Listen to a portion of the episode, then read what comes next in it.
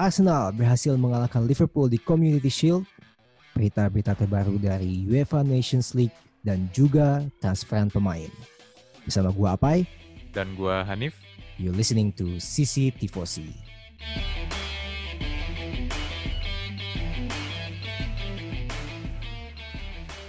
Salam 54. Eh, mana sih? Oh, 54. Salam balik, Pak. Salam balik ya. Kasih lah ya. Salam balik, kasih lah. Kasih, lah. Ya, uh, kemarin Liverpool baru saja dikalahkan oleh Arsenal lewat adu penalti. Prediksian lu benar nih ternyata ya. Lu bisa bisa juga. Ya kan pengalaman gue makin hari makin nambah, Pak. Yoi. Padahal kemarin gue mendukung Liverpool untuk menang sih. Ya, udah berapa final nih berarti Klopp kalah? Emang ini final ya? It's only a match, right? Ya. Tapi menurut gue, eh gue waktu itu lupa deh. Gue bilangnya bakal ada pemenangnya siapa gitu. Apa gue cuma bilang bakal nyampe penalti aja?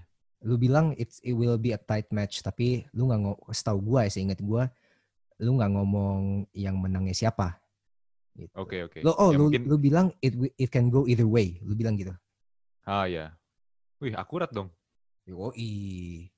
Karena benar-benar sampai penalti terakhir kan, itu pun penaltinya 5-4 kan, bukan iya. penalti yang spektakuler gitu loh. Ya betul betul. Ya kasihan hmm. Rian Rian Brewster aja ya, masih muda, yeah. beban. Uh, but it was a it was a good match. Uh, menurut gue cukup adil gitu ya uh, pertandingannya. Uh, yang nggak expect Arsenal juga bisa ya lumayan menandingi Liverpool. Lu lihatnya gimana kemarin? Kalau menurut gue sih, kalau keberjalanan pertandingan ya secara umum sesuai uh, ekspektasi gue ya karena overall overall tetap Liverpool yang dominan hmm. baik dari possession dari shots on target dan ya beberapa statistik lain lah dan itu juga apa it was expected gitu dan tapi Arsenal tuh mungkin di sini terlihat lebih punya apa ya fighting spiritnya lebih besar gitu pak ya. karena kita bisa lihat ya Auba sendiri lagi on fire banget masih mungkin berbekas dari final Piala FA ya uh, golnya keren banget pak Yoi, keren banget. Golnya keren banget, ya itu unsavable lah. Jadi menurut gue, ya kudos buat Aubameyang ya, he's a really fantastic striker. Dan ya menurut gue Arsenal juga secara umum moralnya lagi naik banget sih Pak, karena mereka baru juara Piala FA kan, di mana terlepas dari Piala FA itu sendiri, performa mereka selama satu musim tuh bisa dibilang underwhelming lah. Karena hmm karena mereka ya bisa kita lihat sendiri nggak konsisten di liga, kalah di kompetisi cup kecuali Piala FA dan lain-lain. Tapi mereka bisa akhirnya satu momen aja menang di final Piala FA dan dapat piala itu cukup untuk mengobati dan menutupi semua performa buruk mereka di musim kemarin gitu. Jadi untungnya mereka bisa memanfaatkan momentum tersebut dan dibawa ke Community Shield dan mereka berhasil pada akhirnya memenangkan Community Shield gitu. Jadi menurut gua well deserved lah. Uh, Dan momentum. ini menurut gue bakal jadi apa ya momentum yang lebih bagus buat Arsenal hmm. untuk memulai musim baru ini dengan lebih optimis gitu. Ya betul betul. Jadi uh, momentum-momentumnya secara beruntun tuh baik terus gitu ya untuk untuk Arsenal gitu. Modal yang bagus sih buat buat musim depan. Uh, mungkin selain selain gol Aubameyang yang keren banget gitu menurut gue, it was I think the first official goal for Minamino. Was it? Oh iya bener banget Pak. First Bener official banget. goal ya. Iya. Ya, akhirnya pecah telur Takumi Minamino setelah berapa berapa bulan tuh? Januari. Ya, berapa bulan? Ya, semenjak Januari lah dia pernah golin tapi di ini waktu itu pemanasan setelah Covid. Jadi lawan Blackburn kalau nggak salah. Ah, ya oke. Okay, ya dia golin tapi ya itu kan cuma pertandingan persahabatan aja. Jadi tetap nggak dihitung lah. Kelihatan kok dia tuh pengen banget ngegolin dan pengen banget membuktikan diri dia di kancah sepak bola Inggris gitu. Iya, iya betul betul. Kelihatan banget sih. Maksudnya dia bukan bukan uh, pemain yang males lah istilahnya gitu ya. Uh, movement yeah. dia bagus. Uh, gimana dia cari ruang bagus. Shooting dia juga bagus. Cuma memang unlucky aja beberapa beberapa kali. Tapi ya he's very determined. Uh, it shows uh, on the pitch gitu. So momen yang bagus untuk Minamino cuma sayangnya belum bisa mengantarkan Liverpool menjadi juara Community Shield gitu. Ya. Tapi dan ya maksud maksud gue terlepas dari uh, kalahnya Liverpool kemarin ya, menurut gue untuk pemain seperti Minamino, Ryan Brewster, ini bisa jadi apa ya? Menurut gue bisa jadi make or break momennya mereka lah. Hmm. Uh, Minamino bisa menganggap ini sebagai momentum dia untuk terus mencetak gol karena biasanya kalau udah nyetak satu gol di awal ke belakangnya itu lebih enak gitu, lebih ngalir. Harusnya seperti itu ya. ya Dan untuk Ryan Brewster sendiri yang yang masih muda banget ya, dan dia juga termasuk pemain muda Inggris yang pengen banget nih membuktikan diri dia di kancah tertinggi sepak bola Inggris gitu. Karena di Championship juga dia udah membuktikan diri dia bisa ngegolin banyak di usia yang sangat muda dan juga untuk level akademi dia udah lewat lah. Dan apalagi sekarang Inggris punya banyak pemain muda yang rising star kan yang seumuran dia dan dia juga gue yakin dia pengen banget lah ikutan di uh, di dalam apa ya hype pemain-pemain muda Inggris ini gitu. Dan kemarin nih uh, pas penalti kemarin di mana penaltinya tersebut adalah penalti dia yang gagal gitu ya. Hmm. Menurut gua ini bisa jadi uh, apa ya pembelajaran yang bagus buat dia dan dia dan ini semua tergantung dia gimana dia uh, akan merespon ini gitu apakah secara positif apakah atau atau mungkin secara negatif gitu ya. Hmm. Yeah, it was uh, apa ya appreciated also gitu dari pemain-pemain Liverpool gimana dia mereka convert comfort uh, Ryan Brewster setelah dia gagal cetak gol gitu ya.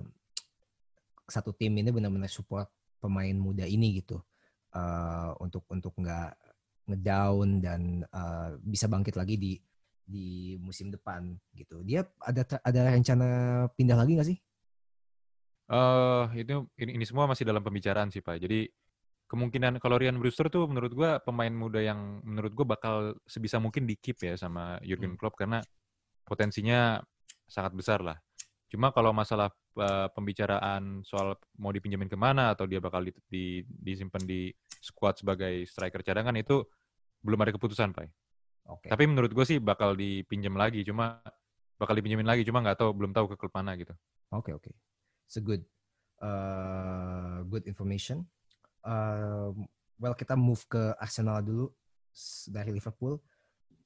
Ini mungkin momentum lagi yang bagus. Tadi kita udah nyebut untuk Arsenal untuk menyongsong musim depan dan uh, menjadi semangat baru ya untuk mereka untuk untuk bisa uh, do well in the Premier League next season uh, ada kelihatan ada ada fighting fighting spirit yang baru, ada uh, trust yang baru di klub itu kepada Arteta gitu. I think yeah. he's he's he's done a good job uh, dalam beberapa bulan ini revive Arsenal lagi, uh, membuat Arsenal bisa compete dengan tim-tim besar lagi di di Premier League gitu. Jadi it's a new found belief untuk uh, Arsenal. I think so. Ya, yeah. So itu untuk Community Shield. Um, congratulations to Arsenal and to all of your Arsenal fans yang menanti-nanti uh, gelar setelah kemarin FA Cup dan akhirnya dapat Community Shield. So congratulations to all of you. Kita move ke UEFA Nations League. Akhirnya main lagi para timnas setelah Euro batal karena COVID. Sekarang ketemu lagi, bisa tanding lagi di kompetisi yang sebenarnya ya bisa dibilang nggak nggak nggak prestis-prestis amat lah ya gitu. Tapi menurut gue menurut gue in the near future bakal jadi lumayan prestis sih Pak karena yeah, ya. apa ya ini sesuatu yang baru yang mungkin di tahun pertama tahun keduanya bakal dilihat seperti kompetisi yang biasa aja gitu. Tapi menurut gue ke depannya bakal uh, naik sih ini prestisnya dan bakal jadi piala internasional yang diperhitungkan kalau menurut gue sih gitu Pak tapi uh, hype menurut gue ya, hype-nya tidak akan bisa menandingi Euro ataupun Piala Dunia. Kita ngomongnya scope scope uh, European continent aja gitu. Hype-nya nggak akan bisa ngalahin Euro menurut gue. Satu karena ini uh, kompetisi liga sebenarnya gitu, home and away yang sebenarnya waktunya pastinya akan lebih panjang. Mereka kan spend waktu untuk League, Nations League ini sekitar setahun setahun setengah lah hampir dua tahun gitu untuk untuk mendapatkan juaranya. Dan kadang-kadang sedikit membosankan gitu. Itu aja sih. Ya, itu kan itu kan tipikal gua, liga ya. ya tipikal liga ya. Pasti ada ada ada momen di mana flow-nya naik ada momen di mana flow-nya turun. Hmm, hmm, hmm, dan ya ada momen di mana seolah-olah tidak terjadi apa-apa ya itu yeah. semua namanya juga liga sih. Tapi ini menurut gue ya walaupun gue setuju ya ini nggak akan bisa menandingi uh, prestisitas uh, Euro atau Piala Dunia apalagi untuk tim nasional ya. Tapi menurut gue uh, ini adalah suatu apa ya angin segar gitu di persepak bolaan nasional internasional sorry uh, karena belum pernah nih ada format liga kayak gini terutama di di Eropa untuk timnas timnas besar gitu ya. Hmm. Selain selain tentunya kualifikasi Piala Dunia gitu ya. Oke. Ya meskipun uh, ya ini juga sebenarnya ajang kualifikasi juga untuk kompetisi-kompetisi besar ya gitu. Cuma di di selip-selipin lah ada kompetisi yang uh, tambahan untuk untuk mendapatkan juara Liga Eropa lah seperti gitu. Ya. Ya, cuma Mungkin menurut gua menurut gua yang agak kurang seneng nih satu, Pai. Oh. Itu ini manajer klub. Kenapa tuh? Karena nambah lagi nih jadwal pemain-pemainnya dipakai sama timnas gitu loh. Uh... Karena menurut gue kalau dari pengalaman gue tuh kadang manajer eh bukan pengalaman gue sorry ya maksudnya pengalaman gue ngikutin sepak bola bukan pengalaman gue jadi manajer? siapa gue gitu ya. Nggak maksud gue tuh uh, kalau dari gue lihat dari contohnya dari gue ngikutin Liverpool lah kadang tuh manajer tuh suka gregetan sendiri ngelihat uh, pemainnya di timnas. Oke bagus lah. Para pemainnya ini dipercaya sama timnas untuk untuk membela negaranya gitu ya. Tapi kadang pelatihnya juga was-was terutama kalau di tengah musim itu rawan cedera rawan fatigue atau rawan hal-hal yang tidak diinginkan lah dan termasuk pun kalau dipanggilnya di awal musim gitu atau bukan pas uh, musim lagi aktif ya karena kadang tuh mengganggu flow dari preseason, Pak. Iya. Jadi kadang ya makanya menurut gue, gue yakin lah para manajer nih di dalam hatinya ada sedikit was-was lah mereka takut cedera, takut merusak flow, takut konsentrasi, merusak konsentrasi dan lain-lain. Ya, ya itu pasti akan menjadi ketakutan setiap klub lah saat melepas pemain-pemainnya untuk uh, main bagi negaranya ya, apalagi di apalagi di kompetisi uh, yang apa seperti sekarang UEFA Nations League gitu. Mungkin uh, intensitasnya akan akan lebih daripada hanya kualifikasi biasa untuk Euro atau Piala Dunia gitu. Karena mungkin sekarang ada yang ada sesuatu yang uh, bisa lebih dikejar gitu trofinya itu. Ya, we'll see how this competition will go. Dan kabarnya kan di kontinen lain juga kabarnya akan diperlakukan sistem yang sama. Setahu gue yang mendekati itu uh, CONMEBOL. CONMEBOL tuh berarti uh, Amerika Latin ya. Itu juga rencana akan membuat sistem yang sama, tapi uh, kita belum tahu kapan. We'll see lah. Sedangkan negara mereka lebih sedikit ya sebenarnya di konfederasi itu. I don't know, maybe it will be interesting.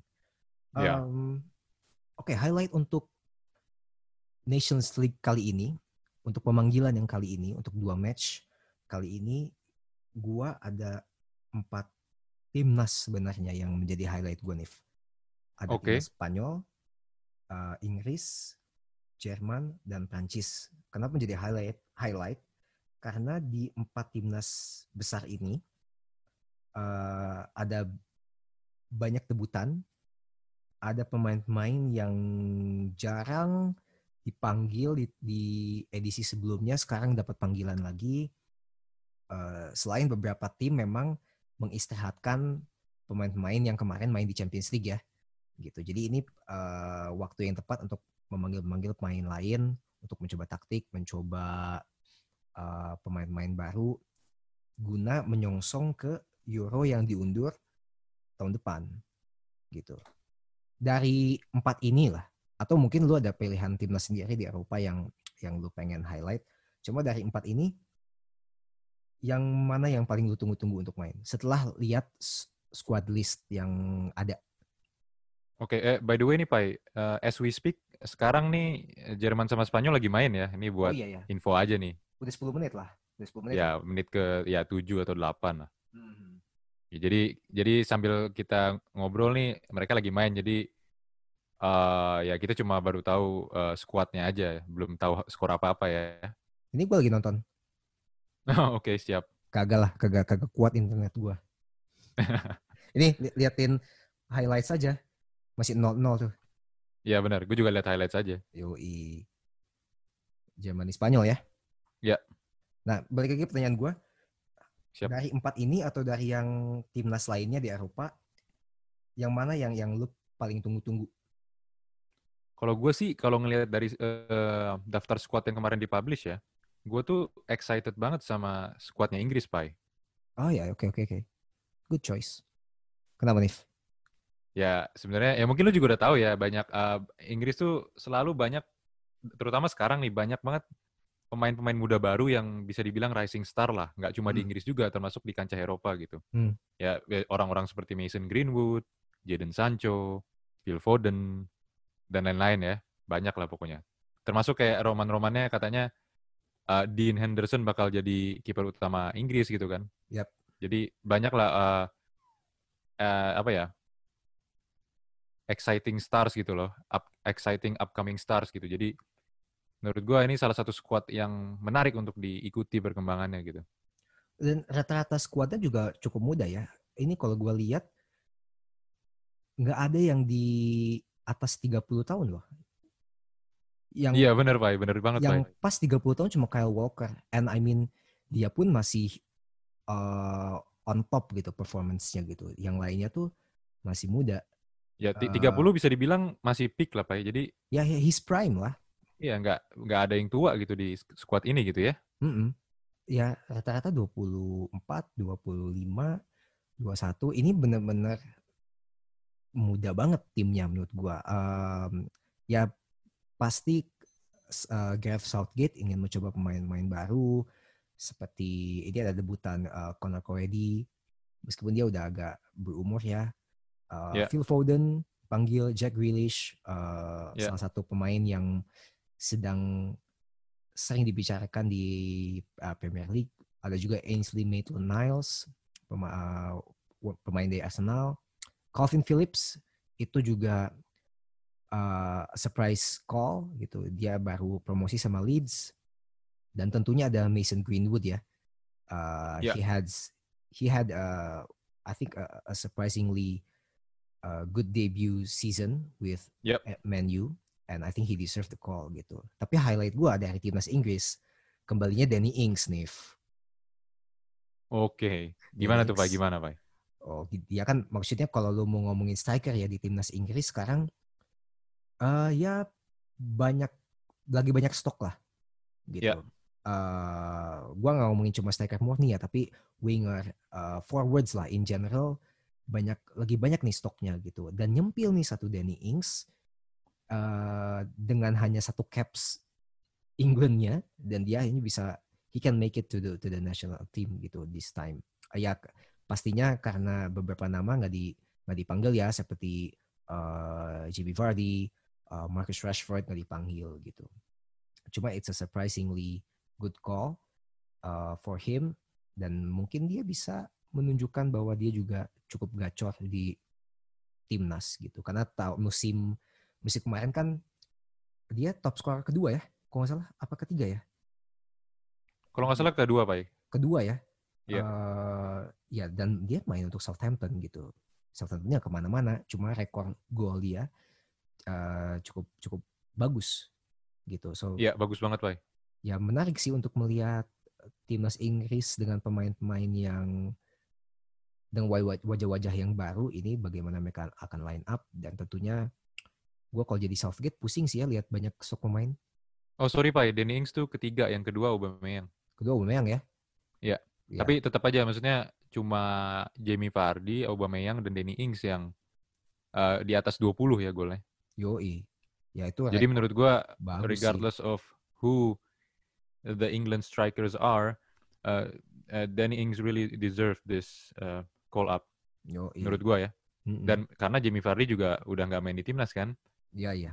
Dan betul, betul. ya menurut gua untuk seorang pemain Inggris yang top scorer di liga gitu ya, kenapa nggak dipanggil gitu loh. Jadi hmm. menurut gua it's it's an obvious call sih menurut gua. He deserves it and he is a really top striker. Oke, okay, berarti nggak surprising ya sebenarnya ya? Ya menurut gua sih it, it, it is expected kalau menurut gua. Oke, okay, oke. Okay. Ini gue lihat squad Inggris ya. Ini kan current squad ya. Yang dipanggil untuk dua pertandingan uh, ke depan gitu. kalau lihat recent call ups-nya, stoknya gila loh. Gila stoknya. Di back tengah tuh masih ada Harry Maguire yang tentunya kemarin di withdrawn karena kena kasus uh, dan kepastiannya dia bisa main lagi atau enggak masih menunggu uh, apa ya masih menunggu hasil keputusan dari sananya dari Yunaninya gitu. Dan yeah. kayaknya kalau nggak salah dia lagi banding dan lagi probation kalau nggak salah ya masa percobaan. Kita harus menunggu. Itu stok satu. Masih ada John Stones. Ada Ben Chilwell yang nggak dipanggil kali ini yang baru aja pindah ke Chelsea ada... ini menarik juga sebenarnya Pak hmm. karena di skuad Inggris yang sekarang nggak ada back kiri murni Pak Ah iya ya, betul betul. Nggak ada ya sedangkan Ben Chilwell adalah back kiri gitu. Jadi sebenarnya agak menarik juga nih kenapa Inggris memutuskan untuk nggak memanggil back kiri sama sekali gitu ya. Oke. Ya kayaknya uh, dia pengen mencoba sistem baru sih. Uh, Southgate. Menurut gua maybe maybe akan bermain dengan tiga center back gitu. Could be that way atau kalau misalnya mereka akan main empat, back kirinya akan diisi Joe Gomez sih uh, yang yang paling uh, adaptable di posisi itu ya Joe Gomez di Liverpool dia main berapa kali di situ. Iya betul. Ya selain itu di central midfield stoknya juga masih ada Winks, Chamberlain, Madison, ada Hendo ya kan yang dipanggil. Uh, yeah. Masih ada Barkley di depan pun ada Rashford dan Hudson Odoi. So yeah. uh, ya gila sih ini stoknya ya untuk untuk timnas Inggris gitu ya. I think the the the future looks bright for them. Tapi so, Pai, hmm. menariknya tuh gini kalau timnas Inggris Pai. Sebenarnya selama beberapa tahun terakhir ya, hmm. termasuk di era Golden Generation dulu, Inggris tuh nggak pernah kekurangan talenta Pai, talenta murni ya. Yoi. Cuma yang masalah yang yang selalu menjadi masalah mereka adalah mismanagement dan kurang kohesifnya tim timnas tersebut gitu. Kayak timnas kita dong. Waduh. Bagus di junior, gedenya kayak ya nggak tahu lah ngapain tuh. Gitu, ya intinya bagus -bagus. intinya tuh sebenarnya kalau zaman dulu sih zaman golden generation ya uh, jujur aja kan uh, mereka sendiri udah bilang gitu arogansi klub mengalahkan uh, pride di timnas gitu mungkin itu yang hmm. jadi kendala menurut mereka iya, sama ya, ya. ya terlalu, terlalu banyak di antara mereka yang menjadi superstar superstar gitu ya menjadi selebriti gitu dan, dan itu mengganggu fokus mereka gitu jadi banyak beberapa di antara mereka yang terlibat skandal dan kasus-kasus yang ya kurang enak lah untuk dilihat dan dibaca gitu. Jadi itu salah satu pemicu downfall dari the last England Golden Generation gitu. Dan untuk generasi sekarang, uh, makanya uh, orang-orang di sini juga mungkin ngerasa, oke okay, kita banyak talent, cuma mereka nggak akan seoptimis dan se-excited itu gitu karena mereka selalu melihat uh, pasti pada akhirnya ada sesuatu yang salah di tim ini gitu dan sekarang ini adalah momen baru lagi setelah Piala Dunia dan Euro yang terakhir untuk membuktikan uh, apakah talenta-talenta muda Inggris ini bisa di-manage dengan benar dan juga bisa berperilaku dengan baik gitu. Hmm. Ya mungkin lebih gampang diatur kali pemainnya sekarang. Ya, yeah, hopefully. I mean ya kalau kalau mau lihat uh, apa ya mungkin manajer timnas Inggris uh, sebelum Southgate nama-namanya kan mungkin lebih besar daripada Southgate sekarang gitu ya. Uh, dulu ada Sven Goran Eriksson, ada siapa itu yang gagalin mereka lolos ke Euro 2008 tuh? Steve uh, McLaren. Steve McLaren gitu. I mean mereka udah punya mereka itu household names di apa di antara manajer-manajer lainnya gitu loh. Uh, but mereka pun nggak bisa nggak bisa tuh kontrol-kontrol pemain-pemain timnas Inggris saat zaman itu ya gitu. Ya. Mungkin yeah. mungkin yang sekarang benar kata lo uh, arogansi klubnya udah nggak sebesar dulu dan apa apa ya sense of togetherness-nya uh, mereka mau berjuang bersama-samanya untuk untuk negaranya itu lebih lebih tinggi gitu daripada dulu gitu. Mungkin ya I don't know. But uh, ya menarik untuk dilihat timnas Inggris ini.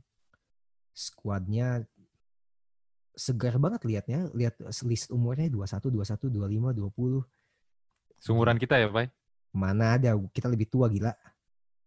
Oh, ya rata okay. ya rata-rata rata-ratanya sekitar lah, rata-ratanya. Rata-ratanya sekitar lah. Iya, kalau jokes-jokes sekarang tuh lu umur 21 uh, dulu ngapain gitu. Itu Mason Mount udah masuk timnas Inggris tuh. Ya, gila lu. Ya kan ya kan kita bukan orang Inggris gimana mau masuk timnas Inggris, Pak? Ah, iya betul, betul sih, betul betul. Iya. Boleh, boleh, boleh. Boleh lah ya. boleh lah ya. Kena, kena Apresiasi kena. lah ya. Apresiasi, tepuk tangan, tepuk tangan. Ya, Oke. Okay. Makasih, Pak. Itu kan lu ya, lu kan excited untuk melihat Inggris ya. Uh, eh, gue juga sih, gue uh, gue lumayan ngikutin juga timnas Inggris beberapa tahun ini uh, dan cukup uh, menarik untuk melihat mereka. Tapi gue paling excited untuk melihat timnas Spanyol. Sebenarnya gue dukung timnas Spanyol kan.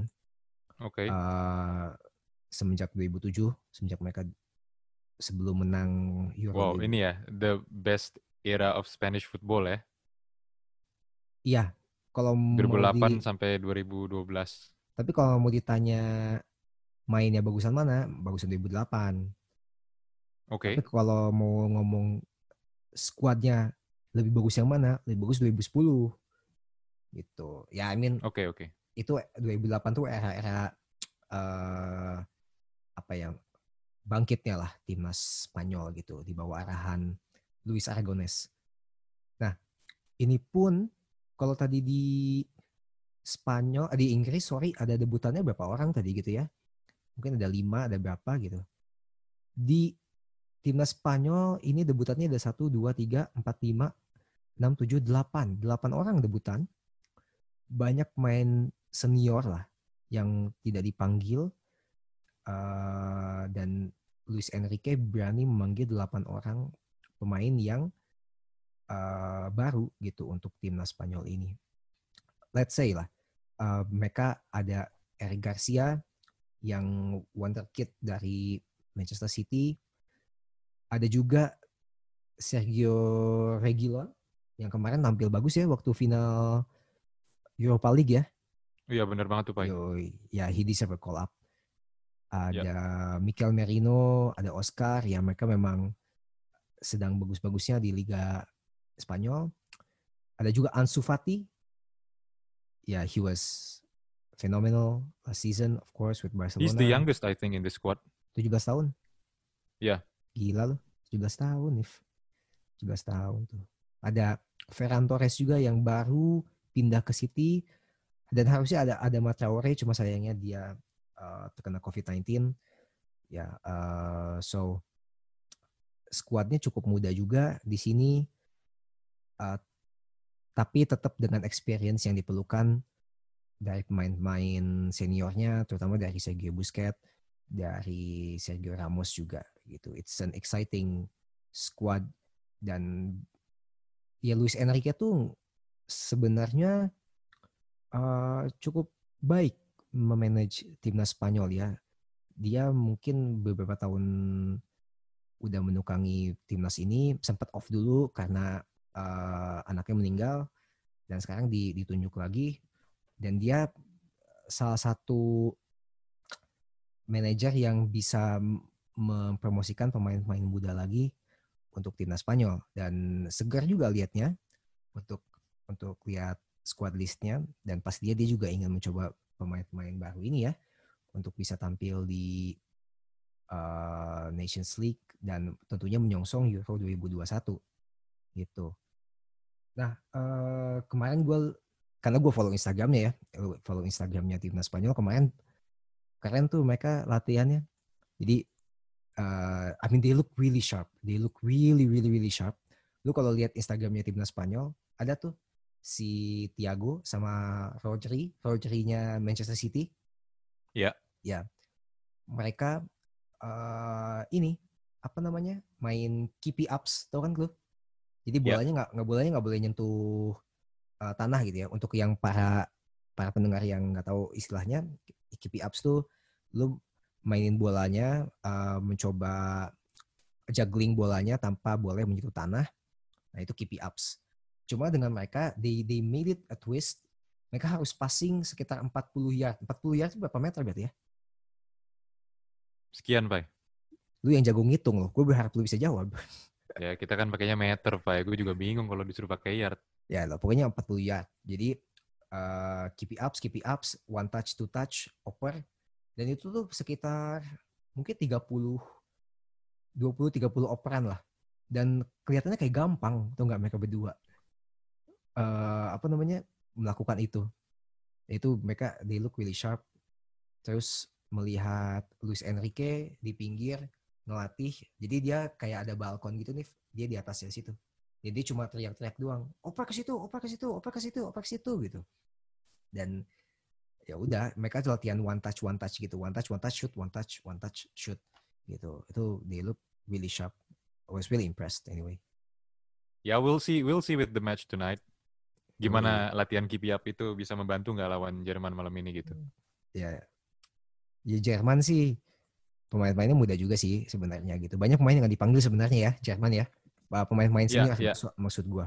Uh, yeah. Di sini ada Oliver Baumann yang sebenarnya menggantikan Manuel Neuer lah kalau dibilang. Uh, dia belum pernah ada caps ya buat buat timnas Inggris. Eh sorry timnas Jerman kok Inggris. Ya, ya dia belum belum ada cap sama sekali. Padahal uh, udah lumayan senior ya. Ya, cuma yang yang ini gue baru ngeh nih. Ternyata Mark Andre Ter Stegen nggak dipanggil. Wah, kenapa tuh Pak kira-kira Pak? Uh, gue nggak mau bahas. Salah. siap, siap. Kita but, move on. But but anyway, maksud gue gini. Uh, kalah 8-2 pun he's still a top goalkeeper. Gitu. Oke, okay, iya setuju, setuju. He should have he should have made it to the team menurut gua. Gitu. Menurut gua. Uh, ya, tapi menurut gua we can never be sure what what's happening behind the scenes, Pak. Jadi mungkin siapa tahu dia ya, sebenarnya dipanggil cuma dianya mungkin lagi nggak pengen gitu. Tapi ya kita nggak tahu lah ya. Kita cuma bisa berspekulasi aja. Betul, betul, betul, betul. Ini juga uh, lihat squad listnya sebenarnya gua agak agak nggak familiar ya sama nama-namanya, nama-nama baru uh, buat gua. Tapi pas lihat jumlah capsnya ternyata udah banyak juga gitu. Let's say like kayak uh, Robin Koch ya nggak banyak sih capsnya cuma dia udah dua caps gitu dan oh ternyata bukan pemain debutan ya gue baru tahu gitu. Uh, dan menariknya lihat lihat midfieldnya sih.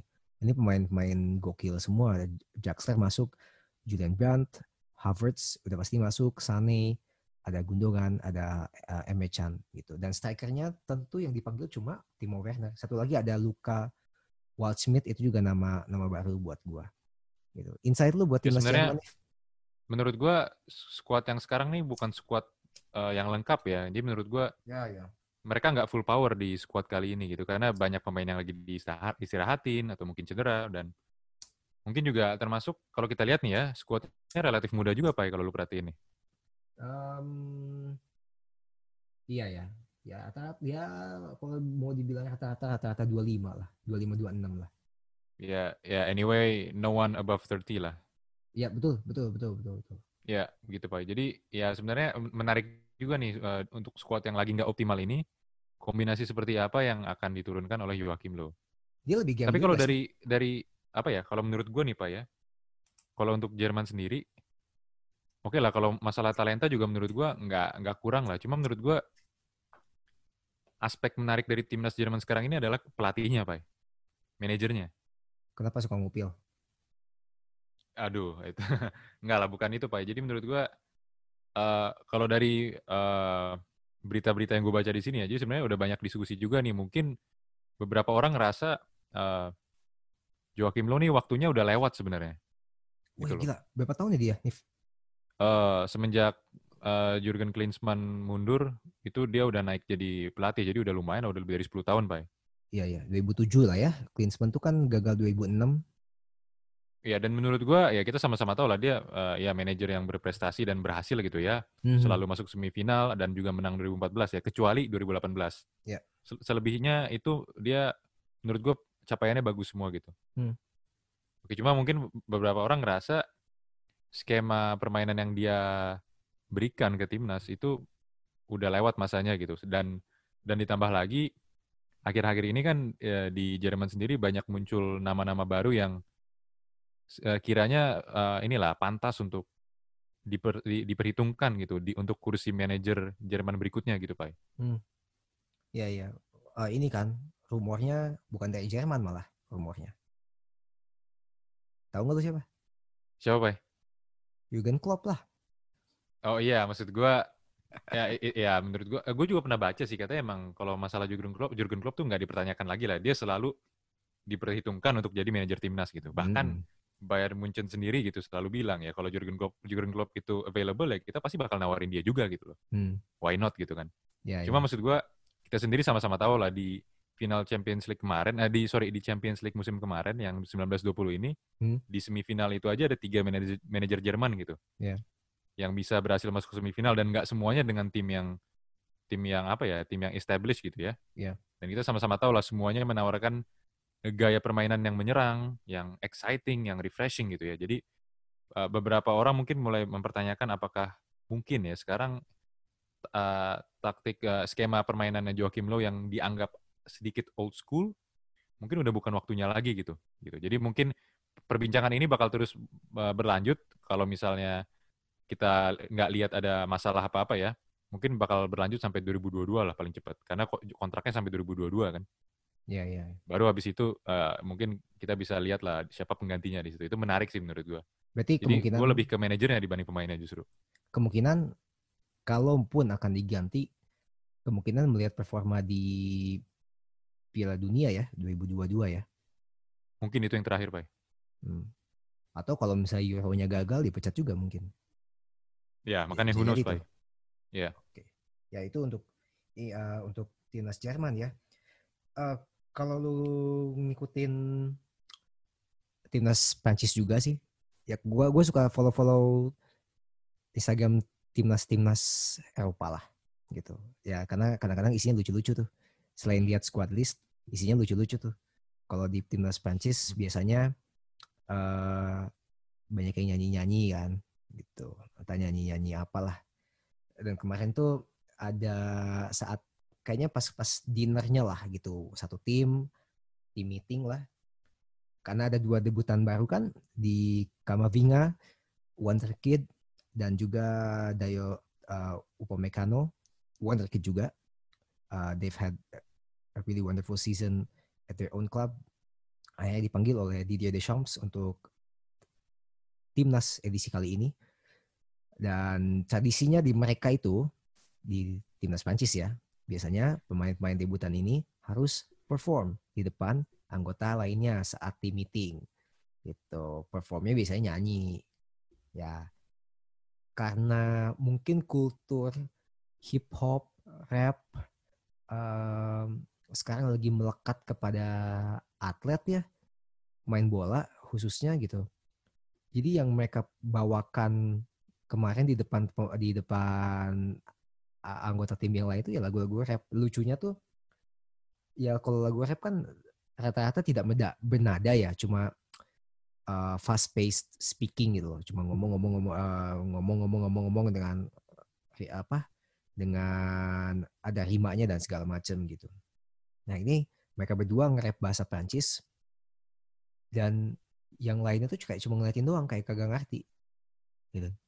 Cuma ketemu tangan juga kagak ada cuma ngeliatin doang itu lucu banget gue bilang nih orang bukannya I mean you have to impress your teammates menurut gue gitu untuk dapat ya, respect lah gitu atau apalah gitu kenapa lu gak nyanyi sing along song gitu yang bisa semua orang nyanyiin lu malah nyanyi rap yang semua bingung lu nyanyi apa gitu ngomong apa tambahan uh, bahasa Prancis gitu ya karena gue nggak ngerti jadi gue cuma ini orang ngapain sih mereka juga nah, mungkin mungkin itu pai mungkin karena lu nggak ngerti aja pai Makanya tapi, lu ngerasa nggak asik gitu. Tapi ekspresi pemain-pemain lainnya juga kagak kagak kelihatan asik nih. Gitu loh. Ah, so tau masalahnya. Lah. Ya nggak tahu ya, gue cuma lihat muka mereka kayak ini orang apaan sih gitu. Ya mungkin karena mereka juga pemain muda. Iya, ya, mungkin masih malu-malu, Pak. Mungkin. Yang harusnya mereka contoh tuh uh, Takefusa Kubo. Kenapa? Tahu gak kenapa? Waktu kan dia dipinjemin di ke Villarreal nih iya. dari yeah. Madrid. Nah, sama tuh uh, pemain baru disuruh buat perform lah gitu di antara uh, pemain-pemain lainnya. Dia kan di Jepang nih. Lu tahu apa yang dia nyanyiin? Apa Kimi Gayo? Bukan lah, gila. Tebak-tebak. Apa dong? Tebak-tebak. Uh, Butterfly, Digimon. Bukan. Apa dong? Tapi lagu anime. Oh lagu anim, uh, ini. Anim ini anim gak ya? Kayaknya anim deh. Apa? Gak tau gue, Pai. Banyak lah lagu anime, Pai. Dia nyanyi lagu Doraemon. Yang ini yang aku ingin begini itu, Pai. Iya, tapi pakai bahasa Jepang. Oh, pakai bahasa Jepang, iya, iya. Ya, masa bahasa Indonesia gila lu. Gak ngerti. Jadi siap, nyanyi itu dan maksudnya itu kan ya Doraemon tuh terkenal terkenal satu dunia lah gitu. I, I think okay. they aired it in a lot of countries gitu. Di Spanyol juga uh, disiarin gitu karena gue pernah lihat Doraemon bahasa Spanyol dan lagunya kan harusnya mirip ya gitu, cuma bahasanya diganti gitu. Jadi kan mereka udah familiar dengan nadanya. Ya udah dia teriak gitu dengan dengan lantangnya lagu itu sambil tepuk tangan ya semuanya appreciate gitu. Terus gue kemarin mikir eh, kenapa mereka tuh nggak contek aja Takefusa Kubo gitu. Lu mau dapat respect gitu dari teman-teman lu dari dari anggota timnas yang lain lu harusnya nyanyi lagu yang orang-orang bisa ikut nyanyi gitu. Atau M mungkin nggak kepikiran sih, Pai. Ya. Soalnya ya. ngapain juga kepikiran orang di timnas eh, di tim lain gitu loh. Ya, stage fright ya, stage fright ya. Iya, stage fright. Kalau gue jadi mereka juga, gue nggak akan niat juga apa lihat video orang nyanyi-nyanyi dulu sebelum gue nyanyi gitu. Mending ya udah gue nyanyi aja cepet kelar gitu lah. malu kali, malu malu. Iya. Yoi.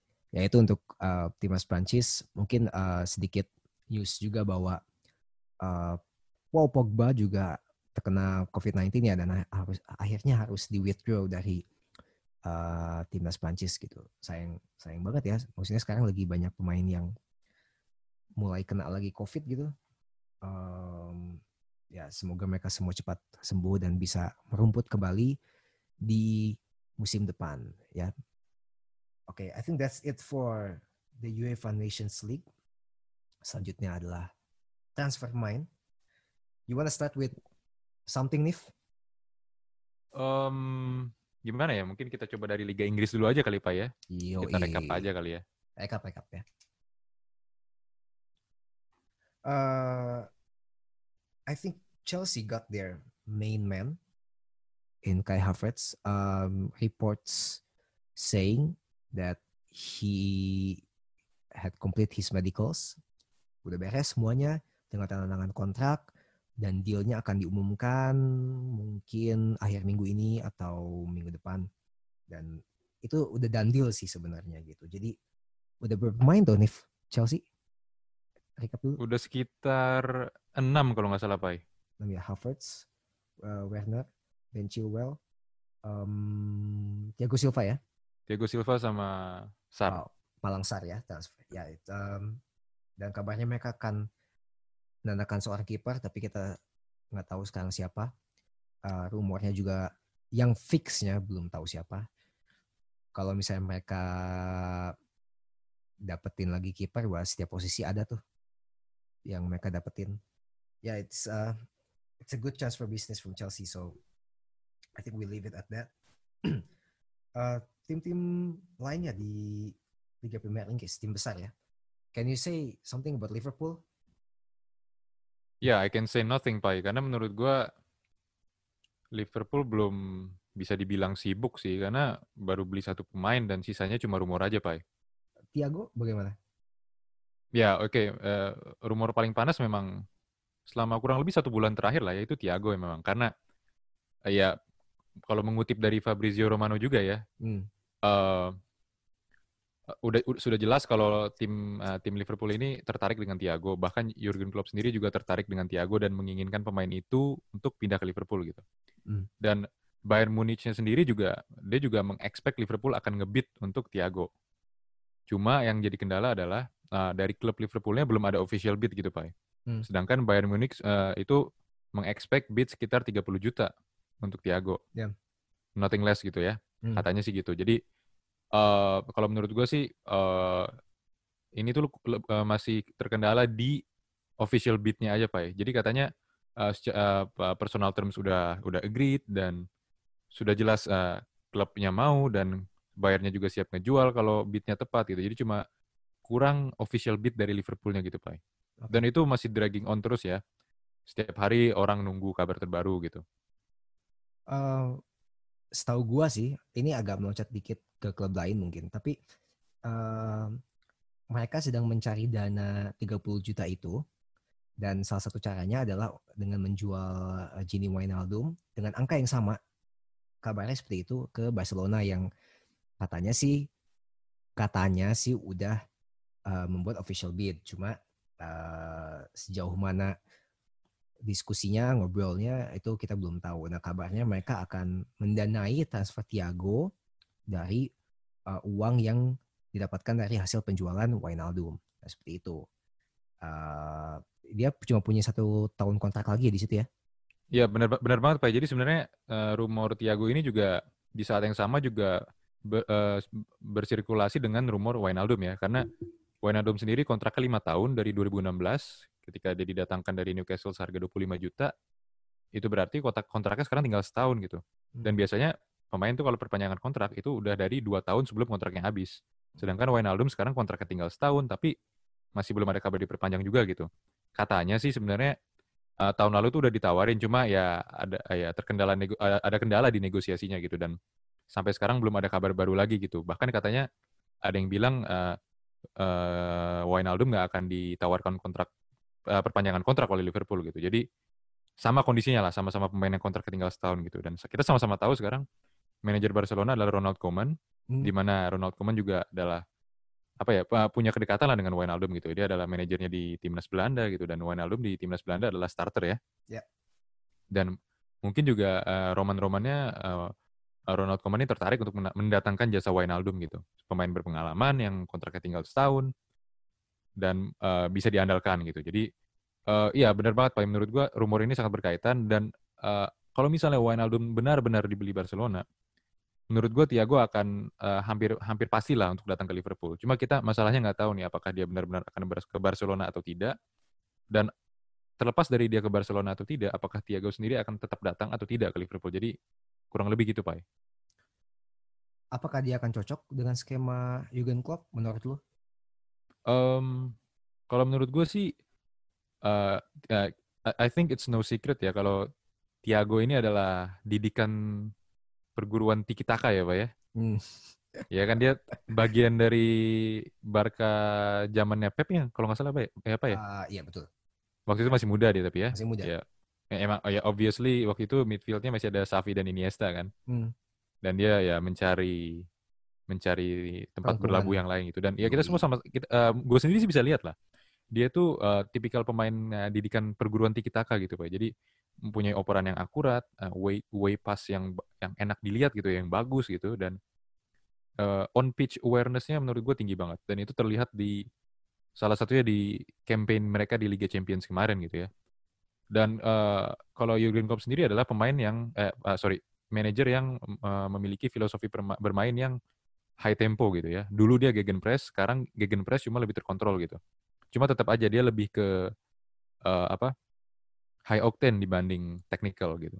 Oh, iya. Mungkin kita nggak tahu ya, ya karena beberapa tahun terakhir juga uh, filosofi dan teknik uh, permainan yang yang di yang diberlakukan oleh Jurgen Klopp itu uh, mengalami evolusi gitu Pak. Jadi uh, kita nggak tahu nih mungkin kalau dia beli Thiago karena dia kepikiran skema baru gitu. Tapi memang kalau kita lihat track record sejauh ini, Liverpool tuh memang uh, selama empat tahun terakhir itu uh, tidak bermain dengan se seorang midfield kreatif ya. Iya, iya. Terakhir itu adalah Coutinho, pemain kreatif yang Liverpool punya. Dan dia pun ditaruhnya di sayap. Sayap kiri. Dia dibilangnya wing ten. Wing ten. Nah, ya. jadi uh, udah, udah lama lah Liverpool nggak bermain dengan pure attacking, kreatif attacking midfielder gitu, Pak. Jadi menarik juga nih kalau misalnya uh, Klopp mendatangkan pemain dengan tipikal seperti Thiago, akan seperti apa skema yang bermain permainan yang akan diterapkan karena Thiago sendiri itu adalah uh, midfield uh, tipe pemain tengah yang ber, sangat berbeda dengan Wijnaldum ya. Wijnaldum, Henderson dan Fabinho. Karena Wijnaldum sendiri adalah tipikal apa ya mesin dia tuh. Yang banyak gerak, uh, banyak ya ngamanin bola, ngelindungin bola dan juga uh, melakukan pressing tentunya gitu. Ya, yeah, um, I think mau kema mau ke mana pun Iago Pilabu lah pada akhirnya gitu. Dia in the end pemain yang cukup uh, versatile ya gitu. Cukup adaptif di di di area sentral situ situ gitu mau dia menjadi pemain yang lebih maju atau pemain yang lebih uh, deep lying playmaker kayak dia di Munchen sekarang, ya dia bisa adap adaptif gitu. Jadi sebenarnya pindah ke Liverpool sih menurut gue juga ya dia pasti akan akan bisa uh, adaptif dengan arahan Jurgen Klopp gitu dengan dengan bagaimanapun mereka bermain. Tapi menurut gue sistem mainnya Liverpool akan agak sedikit berbeda sih dengan adanya seorang midfield kreator ya gitu. Uh, akan berbeda sedikit gitu. Dan ya semoga terjadi semoga Wijnaldum ke Barca sih. Gue berharap itu. Ya dan, boleh boleh lah. Gue juga pengennya terjadi sih Tiago ke Liverpool pak. Jadi ya either way apa Wijnaldum pergi atau tidak gue nggak terlalu masalah. Menurut gue uh, dia adalah pemain yang replaceable. Jadi hmm. Ya yeah, I just hope for the best for everyone gitu loh ya, for Liverpool gak, for Barcelona cuma nggak mau rugi ya nggak mau rugi ya kenapa tuh Pak jual pemain duit duitnya harus sama tuh buat beli pemain yang baru nggak mau rugi ya Ya Liverpool lumayan agak beda sama tim-tim besar sebelah ya. Iya, iya. Yang iya. duitnya mungkin uh, bisa dibilang unlimited lah. Liverpool nih ada budget ada budgetnya Pak. Eh sebelah tuh ini duit minyak maksud lo? Nggak nggak cuma nggak cuma minyak kan eh, timnya ada beberapa juga Pak yang oh. yang lumayan kaya gitu. Oh, Jadi gua nggak perlu nyebut nama lah ya. Iya, iya, iya. Oh, duit minyak yang baru beli dua pemain kan? Salah satunya, Pak. Salah satu pemain ya. Yaitu uh, Man City yang sebenarnya belum ada terlihat gelagat untuk beli pemain lainnya ya. Uh, mungkin gelagat yang paling besar itu transfer Messi, tapi ya nanti kita ngomong di belakang itu untuk untuk yang lainnya sih uh, belum ada terdengar. Cuma trans, cuma rumor yang paling besar mungkin yang mungkin udah beredar sejak satu atau dua bulan yang lalu adalah uh, mereka ingin mendatangkan Kalido Bali Ya. Nah, center back lagi loh, center back lagi. Iya. Untuk Pep Guardiola, ya dia hot prospect sebenarnya meskipun sudah 28 29 tahun tapi lagi di uh, fase yang paling primanya lah gitu.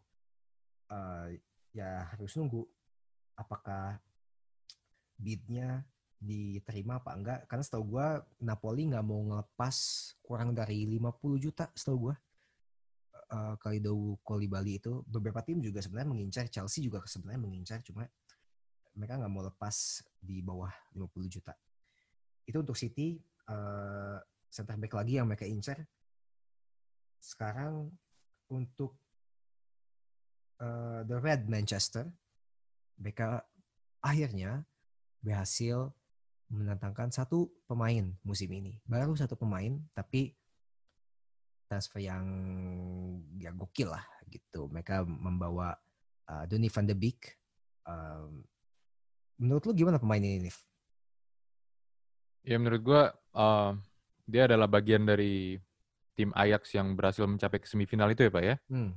Yang hampir aja masuk final Pak. Ya? Yui. Ya, jadi uh, dia adalah salah satu menurut gua bintang-bintang muda Belanda yang sekarang juga lagi mengalami kebangkitan ya Pak ya. Jadi menurut gue, uh, ya, yeah, he's a dynamic midfielder, uh, comfortable, comfortable on the ball, dan ya dia akan membuat uh, lini tengah Manchester United semakin dinamis gitu ya. Hmm. Yang selama ini selalu bertumpu pada seorang Pogba, yang kalau ada apa-apa selalu dia yang disalahin. Tapi sekarang udah ada Bruno Fernandes dan sekarang ada Donny van de Beek juga. Sebenarnya gue gue sebenarnya agak penasaran nih, bukan agak penasaran, gue penasaran banget sebenarnya uh, bagaimana mereka bertiga akan berpadu karena mereka bertiga uh, uh, latar belakangnya beda, bahasanya beda, apakah gimana cara mereka berkomunikasi gitu ya. Dan kalau dari segi talenta sih ya, nggak perlu diragukan lagi lah. Menurut gue Pogba tetap salah satu uh, pemain tengah dengan dengan apa ya talenta murni yang terbaik lah di generasi ini menurut gue. Dan juga uh, Bruno Fernandes juga walaupun banyak orang yang bilang dia adalah Penandes gitu ya, tapi dia juga orang yang bisa mentransformasi lini tengah Manchester United di paruh kedua musim kemarin gitu dan sekarang datang lagi seorang Donny van de Beek gitu. Banyak yang bilang ini akan menjadi midfield tree-nya tree yang barunya Manchester United. Dan gue sendiri juga penasaran kalau misalnya mereka bisa uh, cepat gitu ya beradaptasi dan menemukan chemistry satu sama lain dan tentunya terbebas dari cedera dan lain-lain dan COVID misalnya. Menurut gue ya once again Manchester United would be a force to be reckoned with uh, kalau mau dibilang kendala bahasa, menurut gua enggak sih. Kayaknya uh, side track sedikit ya ke tadi. Kalau lu sempat lihat beberapa postingan bukan MU ya, cuma di Instagram tuh banyak tuh orang yang uh, posting kalau Bruno Fernandes habis uh, main dan press conference gitu atau uh, interview setelah setelah match he he speaks good English. Anehnya itu loh. Dan dan fasih loh. Maksudnya ya bukan bukan bukan kayak Cristiano Ronaldo pertama datang ke Inggris ya yang nggak bisa ngomong Inggris sama sekali gitu tapi Fernandes he could really speak English gitu dan dia kan cuma beberapa musim eh sorry beberapa bulan di di di Manchester lah gitu di luar Portugal gitu jadi dia benar-benar bisa ngomong Inggrisnya bagus Pogba ya memang dia dibesarkan di Inggris ya. Uh, dia dididik sepak bolanya di Inggris.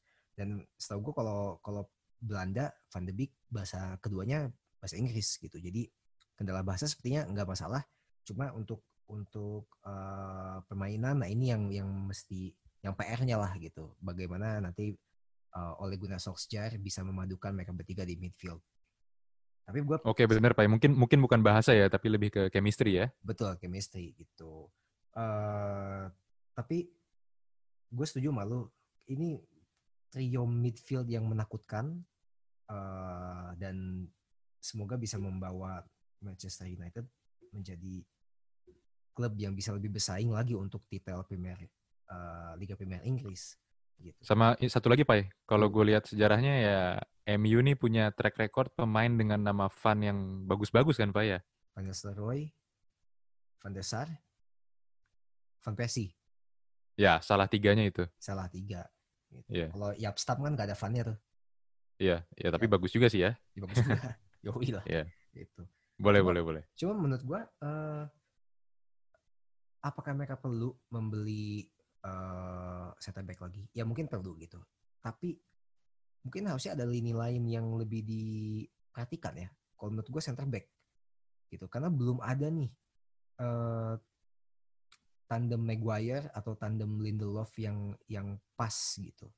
Ya mereka sempat sempat bisa nyatu, sempat bisa nyetel gitu. Cuma nggak belum konsisten gitu. Ya uh, menurut gue, menurut gue setuju banget pak. Ya. Bener banget mereka butuh banget center back karena uh, terlepas dari kualitas individu Harry Maguire dan Victor Lindelof ya, hmm. banyak terlihat di selama musim terakhir ini uh, komunikasi mereka tuh kurang pas gitu pak. Ya bahasa sering sering sering terjadi ya ya miskom lah miskom miskom sedikit tapi berbuah gol gitu pak iya, jadi yeah, yeah. bukan miskom sedikit namanya miskom banyak ya salah satunya ya di final kemarin ya pak ya yo, eh sorry bukan final sorry. Semifinal. Uh, semifinal ya? Yeah. ya ya kita kita lihat sendiri lah apa ya, uh, gol keberapanya ya. Gol kedua kalau nggak salah ya? Gol kedua ya. Gol kedua Sevilla gitu ya? gol kemenangannya Sevilla. Ya kalau nggak salah yang uh, ya kurang lebih meleng lah salah satu ya. dari mereka itu. Dan bisa dibilang ya kecuali mereka bisa memperbaiki komunikasi dan chemistry mereka ya. Menurut gue butuh banget center back. Tapi walaupun mereka bisa berkomunikasi dengan baik mereka juga masih butuh center back pak karena iyalah. dua atau tiga center back fit selama satu musim tuh nggak cukup kalau gue lihat ya. Iya iya iya. Minimal masing-masing itu punya backupnya satu gitu. Jadi empat lah kalau lu main pakai dua center back ya. Ya apalagi uh, rumor Smalling dipermanenkan oleh Roma tuh cukup kenceng juga sekarang gitu. Jadi mereka udah pasti kehilangan satu satu center back lagi. Uh, yeah. Kabarnya kan kemarin rumornya adalah mereka ingin mendatangkan Upamecano cuma bandrolnya juga sangat tinggi untuk umur 19 tahun dan Leipzig gak mau menerima harga di bawah bandrolnya itu. Jadi yeah. uh, sepertinya mereka nggak akan dapat Upamecano yang mereka akan lakukan, yang harus mereka lakukan menurut gua adalah mencari center back yang sebenarnya udah jadi tapi bandrol harganya nggak terlalu tinggi gitu duitnya duitnya sih ada menurut gue ya kalau MU cuma mereka bisa nggak mencari pemain itu karena selama ini uh, ya mereka juga banyak lah transferan gagal ya gitu yang yang yang suksesnya bisa bisa dihitung jari lah gitu kasarnya bisa dibilang seperti itu jadi bisa nggak mereka mencari center back yang memang sudah jadi dan bisa adaptasi cepat gitu di dengan permainan MU sekarang. Itu PR besar banget buat buat MU. Sekarang kita pindah ke Merseyside, tapi bukan Liverpool. Merseyside Ada apa lagi Pak di Merseyside Pak? Everton. Oh ya Everton benar. Gue kira Tranmere Rovers Pak. Sih, klub mana itu? Klub Merseyside. Jangan salah. Oh, gue gak tahu Tranmere Rovers tuh Merseyside, sumpah. Ya, itu biasanya jadi temen Liverpool. Salah satu pertandingan pre-seasonnya Liverpool pasti ada lawan Tranmere Rovers lah. Ya, karena deket ya. Pertandingan persahabatan sama sama tetangga gitu. Sama tetangga. Oh ya, Everton juga Tapi tetangga, tetangga yang harmonis ya, bukan tetangga, tetangga yang kurang harmonis. Nah, oh, mungkin iya, ini iya. sekarang yang lu maksud tetangga yang kadang suka bikin ribut gitu satu sama lain. Yoi. Ini tapi transferannya lebih gokil daripada tetangganya yang merah, Nif. Iya, setuju gua. Setuju ya. banget ya Everton semenjak di diasuh oleh kalau Ancelotti uh, ya menunjukkan bahwa mereka ingin naik level gitu di di Premier League musim ini atau musim depan maaf dia membawa dua yang sudah confirm uh, ada Alan dari Napoli pemain yang bagus uh, midfielder setahu gue and he will be a very good player uh, for Everton. Highlightnya selain Alan adalah uh, James Rodriguez gitu dari Real Madrid. Uh, kita tahu bahwa mereka berdua punya kedekatan yang cukup uh, spesial lah karena uh, Ancelotti lah yang bawa James ke Real Madrid gitu uh, dulu. Dan sekarang Ancelotti pun katanya dikabarkan menelpon dia beberapa kali untuk merayu dia datang ke Everton dan akhirnya deal nih gitu dia udah lolos medikalnya setahu gue tinggal tantangan kontrak makin seru nih Premier League datangan pemain pemain ya, bintang kayak Hames harus gue akui pak karena menurut gue beberapa musim terakhir tuh Everton selalu menarik transferannya dia banyak membeli pemain-pemain potensial atau pemain-pemain yang established gitu ya gue inget, inget banget dari zaman uh, Marco Silva membeli kembali Richard Richard Lisson, terus mereka juga beli pemain seperti Gilvy Sigurdsson, hmm. terus siapa lagi ya? Ya Andre Gomez, Andre Gomez, Yeri Mina, uh, Yeri Mina. Ya banyak lah intinya mereka berbelanja berbelanja besar gitu ya. Dan yeah. musim ini terjadi lagi nih. James Rodriguez adalah pemain yang established, yang pemain salah satu pemain bintang. Dan juga Alan kita itu dia juga uh, ini ya gelandang yang berpengalaman ya dari yeah, iya. Napoli gitu, yang hmm kiprahnya di Champions League dan di Serie A tuh udah nggak dipertanyakan lagi lah gitu. Jadi menurut gua cuma yang jadi masalah Everton nih biasanya realisasinya di keberjalanan musim nih nggak sesuai harapan gitu. Itu dia. Nah, sebenarnya kalau dari apa ya firepower mereka tuh mereka tuh bisa banget untuk me melanjutkan reputasi mereka sebagai tim di ambang papan atas. Jadi mereka tuh bukan tim papan tengah, cuma bukan tim papan atas juga gitu. Karena mereka biasanya ketujuh atau nggak ke delapan. Hmm. Cuma beberapa musim ini justru mereka agak kendor nih, agak turun peringkatnya. Makanya gue harap sebenarnya Everton ini bisa lah harusnya melanjutkan reputasi mereka sebagai tim ketujuh atau kedelapan ya. Iya, iya, iya. Ya, semoga aja nih yang transferan sekarang ini bisa berjalan dengan baik gitu ya, bisa ber, berfungsi dengan baik lah. James Rodriguez dan juga Alan gitu. Yep. Ya, gue juga pengen lah ngelihat uh, Everton bisa kembali di performa terbaik mereka, karena tentu tentunya itu juga akan ber, menjadi dampak positif juga untuk Merseyside gitu ya. Oh lu nggak lu nggak benci sama tetangga? Enggak lah, kita harus rukun sama tetangga, Pak. Rukun tetangga ya. Rukun oh, tetangga. Iya, rukun tetangga. Ya uh, menarik juga untuk dilihat uh, bagaimana Hames bisa merevive karirnya di uh, Everton ya. Gitu. Ya. Dia Cuma kalau kalau ngomongin skema permainan agak susah ya karena Everton ini lumayan unpredictable karena oh, akhir iya. akhir-akhir ini sering ganti manajer dan pemain-pemain yang dibeli juga agak nggak kebaca nih polanya ke mana gitu ya. Betul. Kayak dibeli aja dulu gitu. Yo, Semoga yang kali ini ya Ancelotti ya nggak usah dipertanyakan lah ya reputasinya seperti apa. Harusnya dia punya plan yang solid lah ya untuk mem, ya, gimana membawa Everton satu musim ke depan. Yoi. Ya itu uh, satu bintang lagi yang pindah ke Premier League. Itu tambah tambah gokil nih liga nih. Oke. Sekarang kita pindah ke London jadi London udah ya satu. Sekarang London dua lagi. London putih dan London merah.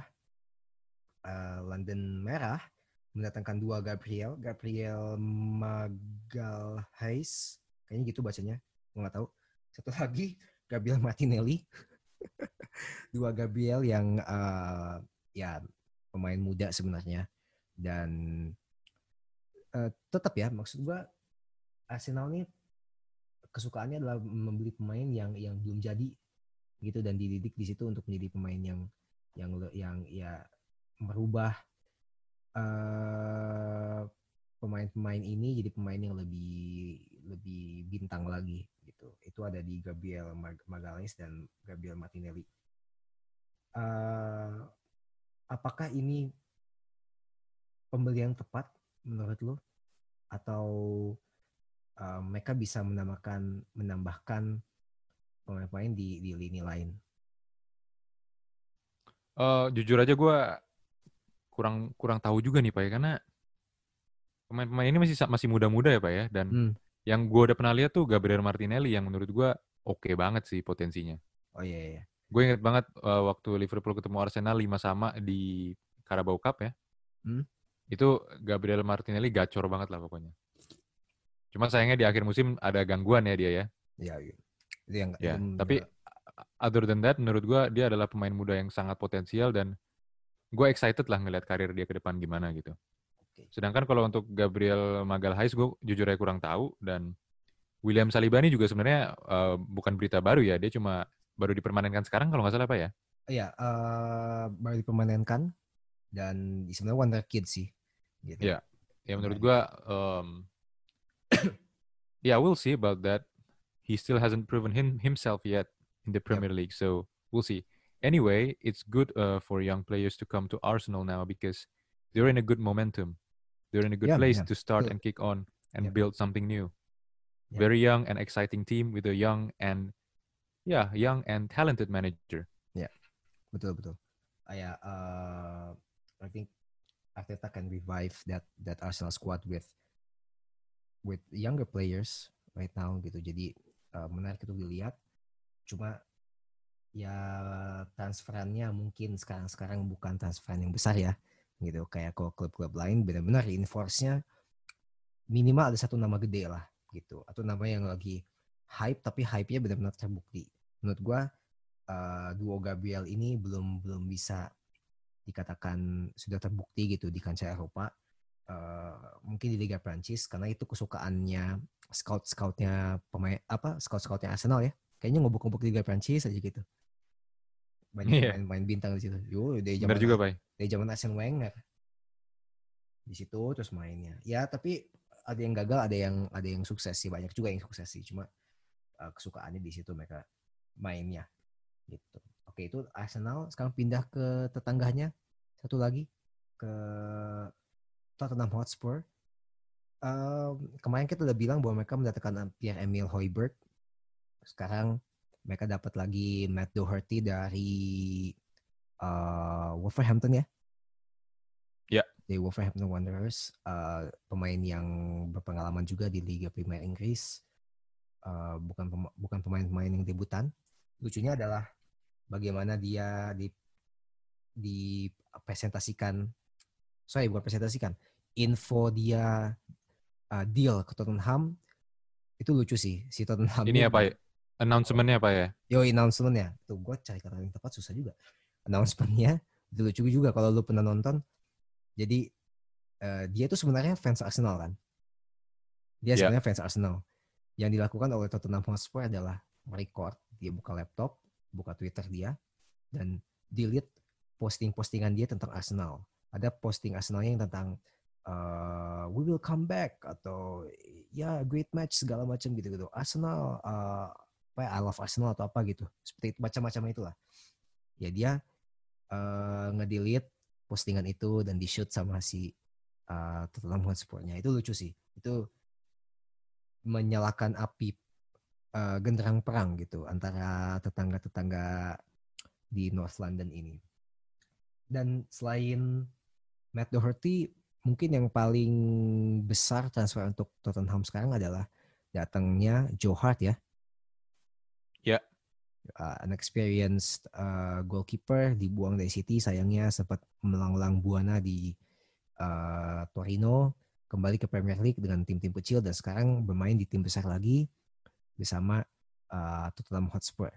Dan komennya Jose Mourinho keren juga bilang bahwa uh, ya yeah, he is he is one of the best goalkeeper gitu. Dan hello lu punya Hugo Lloris di situ gitu uh, a World Cup winner gitu cukup lucu sih I mean yeah, I don't know how his brain works tapi he's uh, he's a very unique uh, character gitu. Joe Hart balik lagi ke Tottenham gimana nih? Ya menurut gua mungkin dia juga udah tahu ya kalau Joe Hart ini eh, di, bahwa dia ini bakal jadi backup goalkeeper ya, Pak. Hmm. Ya, mungkin dia bakal banyak dimainkan di ya kompetisi cup gitu ya. Yoi. Entah Piala Carabao atau Piala FA gitu dan mungkin Hugo, Hugo Loris bakal banyak dimainin di Premier League dan apa Europa League ya sekarang berarti Tottenham ya? Iya kayaknya. Gue juga kurang tahu nih Eropanya gimana Tottenham. Ya Europa League sih mereka. Ya, ya, setahu gue bukan champion sih. Yoi, itu. Uh, tapi kalau kalau kalau gue sih menilai Joe Hart bukan sebagai backup uh, ya pasti sebagai backup. Cuma maksudnya uh, backup yang benar-benar berkualitas ya. Dalam artian kadang-kadang ada tim yang kiper satu sama kiper keduanya benar-benar jomplang gitu. Jadi mereka benar-benar hanya rely rely kepada kiper pertamanya.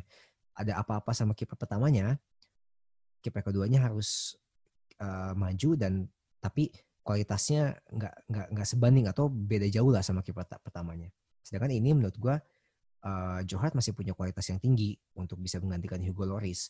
Dan Hugo Lloris kan sempat cedera panjang musim kemarin kan. Dan uh, yeah. Iya. sepertinya ini yang backup yang direncanakan oleh oleh Mourinho gitu. Saat injury itu menyerang lagi Loris dan harus istirahat panjang, mereka ada backup goalkeeper yang yang mereka bisa rely juga gitu.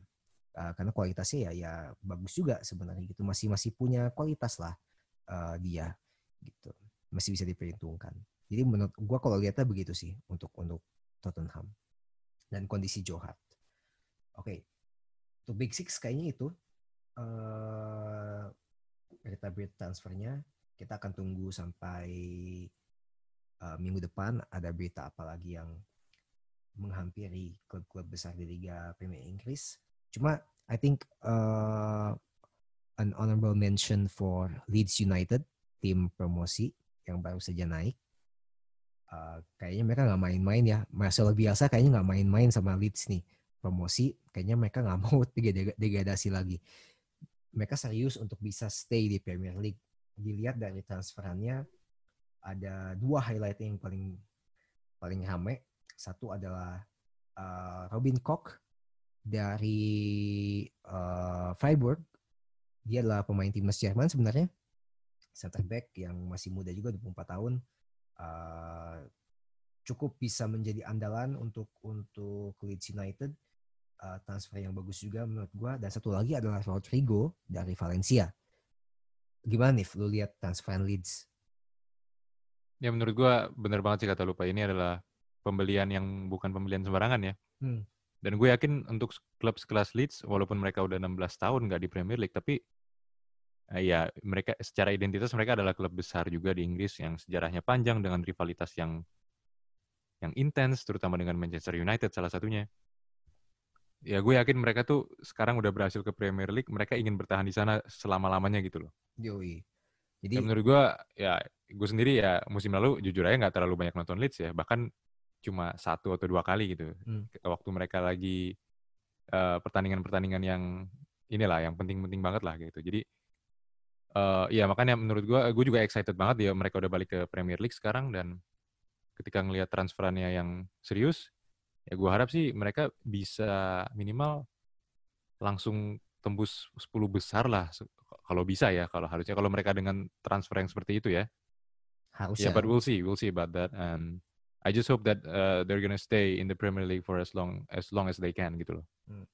Kalau gue uh, ya melihat Rodrigo ini pembelian terbesar ya kalau nggak salah uh, transfer rekornya Leeds uh, untuk beli Rodrigo itu sekitar 27 juta uh, pound sterling kalau nggak salah dari Valencia.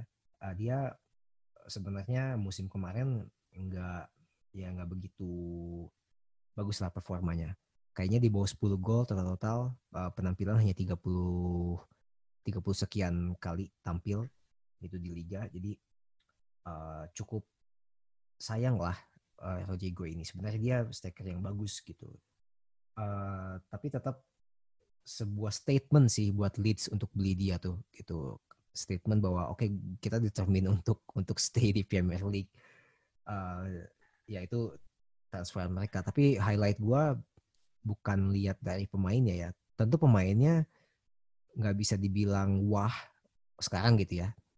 Uh, belum bisa dibilang wah tapi manajernya wah gitu. Itu yang itu yang highlight gue gue pengen lihat bagaimana Bielsa bisa meramu tim-tim ini uh, menjadi tim yang bisa bersaing lah di papan papan tengah dan hopefully papan atas gitu. 10 besar kata lu menurut gue mungkin bisa lah bisa lah kalau Bielsa kita lihat akhir musim pak, pak gimana ya kita lihat oh, ya kalau Bielsa rajin nge-spy tim lain mungkin bisa iya yeah. itu dia kita lihat lagi nih reputasi gue di akhir musim gimana pak ya oh ya oke okay lah boleh I have to step up my game, man. Ah, this is embarrassing. Oke. Okay. Uh, ya ini selingan highlight Jerman satu gol lawan Spanyol. Oh iya. Yoi. Gak tahu siapa yang oh, bener juga loh, Pak. Gue males buka notifnya.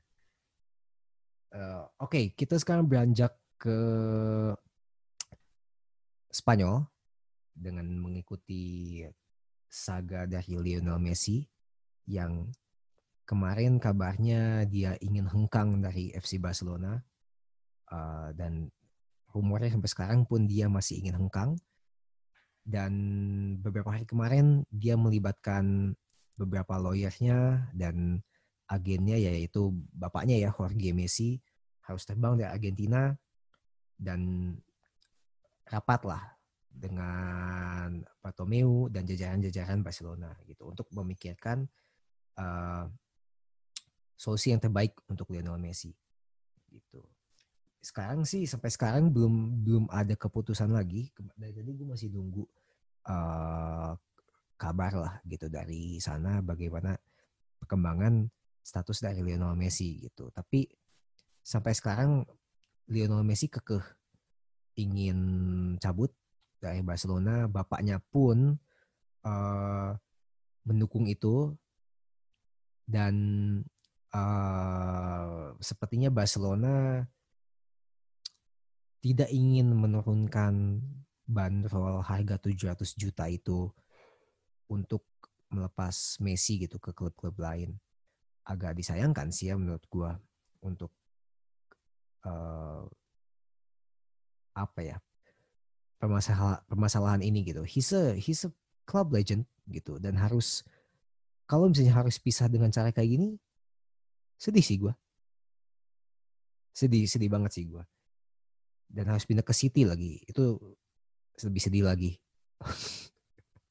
ya tapi kan sekarang semuanya masih serba rumor Pak. Gue juga baca terakhir katanya uh, kemungkinan uh, opsi Messi bertahan satu musim lagi baru dia hengkang tuh lagi dipertimbangkan sekarang dari ya uh, ya dari nggak tahu ada kabar dari mana itu mungkin dari representasinya Messi dan lain-lain. Intinya masih belum ada kepastian lah Pak. Gue juga sebenarnya ngikutin juga saganya Messi ini cuma karena terlalu banyak rumor karena ini adalah big news ya hmm. gue jadi capek sendiri ngikutinnya gitu gue cuma berharap di akhirnya itu ada kejelasan yang ya semoga aja bisa win-win buat kedua belah pihak ya. Tapi kalau enggak sih ya gue harap sih pemainnya happy gitu ya dengan apa yang dia uh, putuskan terakhir gitu ya. Iya iya iya. Ya semoga uh, semoga kalau misalnya pergi pun semoga uh, he lives on on good terms with the club lah gitu. Karena ya dia icon club dia uh, legend gitu di situ harusnya dia pergi dengan dengan apa ya dengan dengan baik lah gitu ada arak-arakan ke atau apa ke lah gitu kayak kayak kalau kita uh, hajat-hajatan di sini gitu kayak Tanjidor atau Tanjidor gak sih apa tuh, Pai? Kayak petasan-petasan gitu. Eh, petasan gak sih? Ya petasan-petasan gitu lah. Gitu. Dari Camp Nou gitu. Ada fireworks itu dia pergi gitu kan. Keren ya. gitu. Club, ya legend club masa nggak? Ya, ya, ya, ya. Menurut gua whatever it is, how, however it's gonna be, I mean, he's their greatest ever player. Yoi. From all aspects. Jadi menurut gua, ya, he deserves to be respected, and yeah, I mean, hopefully it, it all ends well for both. Pasti if not only for Messi. Jadi menurut gue ya jangan sampai ada apa ya legend yang ada, jangan sampai ada lagi legend yang saat dia hengkang dari klub itu hengkang dengan apa ya dengan perasaan gak enak lah ya. perasaan yang tidak enak lah yang kurang iya. pas gitu loh. Jangan sampai lah. Yo ya ini uh, masih terus berlanjut dan ya semoga sih ini ya maksud gue uh, rumornya akan berakhir dan segera ada keputusan karena mungkin bikin deg-degan kayaknya nggak bikin deg-degan satu satu Barcelona ya atau nggak bikin deg-degan para Kules doang tapi kayaknya bikin deg-degan para semua para semua apa namanya bikin deg-degan semua fans bola sih gitu. Jadi mereka ya antara menunggu-nunggu ini pemain pindah nggak ya ke klub gua atau menunggu-nunggu bahwa ya ya Messi seorang legend gitu jangan sampai pindah dari Barcelona lah gitu. I mean we have to wait for that news uh, paling deg-degan paling deg paling deg-degan yang pasti menurut gue La Liga sih pak pihak La Liganya. Oh iya makanya mereka bisa bisa ini kan bisa mendukung Barcelona untuk ke keep Messi kan. Iya. Gitu. Bahkan gue juga baca bahkan Sergio Ramos juga udah speak up gitu. Ya ya ya walaupun dia, walaupun dia bilang dia apa ya dia, dia apa ya menurut dia adalah Messi salah satu ya rival terbesar dia tapi dia pengen Messi tetap ada di La Liga gitu. Iya. Daya tariknya. Yeah. Uh, yeah. secara secara bisnis lah udah pasti ya gitu. Yeah. Daya tariknya udah pasti kurang sih nanti. Ya uh, hak apa namanya? Uh, biaya hak siarnya udah pasti turun juga gitu dan udah pasti itu low income buat buat liganya sendiri dan buat klub-klubnya juga. Jadi lebih kalau kalau representatif dari liganya sendiri sih udah pasti uh, concernnya di uang lah gitu ya pamornya udah pasti akan turun itu yeah. uh, I think that's it for transfers this week uh, mungkin ada mention-mention seperti Ashraf Hakimi yang sebenarnya udah lama ya pindah ke Inter uh, uh, ini pak uh, Zlatan extend satu tahun di AC Milan Yoi Oh ya, sorry, mungkin ini Milan extend satu tahun di Selatan. Keba iya. dia nggak ada habis-habisnya ya. Oh iya, berarti di akhir musim yang ini ntar dia bakal 40 tahun, Pak. Anjir, 40 tahun loh. Iya, di akhir musim 2020-2021 ya. Sekarang dia 39. Iya, dia kelahiran tahun 81, Pak. Anjir. Gokil. Gila, gila, gila, gila, gila, gila. Nggak ada tanda-tanda pensiun lagi. Ya. Nggak gue ya, ini sih nggak. Gue suka statement dia. Dia bilang uh, it's only just the beginning atau dia bilang I've only just started gitu. Pas dia tekan kontrak yeah. baru ya. Ya, yeah, he's a generational player, Pai. Yo, i. Terserah dia lah dia mau ngapain. Ya, ya dia Tuhan. Terserah dia lah. Uh, AC Milan juga sedang gencar datangnya Sandro Tonali dari Beskia dengan peminjaman satu musim dan opsi untuk membeli dia. Uh, apa lagi? Liga Italia. Mungkin itu ya yang yang kita ikutin ya. Yeah. Jadi akan musim transfer ini masih akan ada lagi uh, sekitar dua atau tiga minggu lagi dan harus kita ngikutin dan semoga kalian para pendukung klub masing-masing bisa mendapatkan pemain yang diharapkan lah pada bursa transfer musim ini. Dan semoga pemainnya juga bisa mengangkat performa tim-tim kalian gitu. Amin. Amin. Oke. Okay. I think that's it for today's episode. Uh, thank you Nif for accompanying me today. My pleasure, Pai. Oke, okay. dan minggu depan sepertinya kita akan bahas tentang preview Premier League ya. Ya, kurang lebih gitu, Pak. Yo, dan uh, tentunya akan dibahas bagaimana kesiapan tim-tim dari Premier League.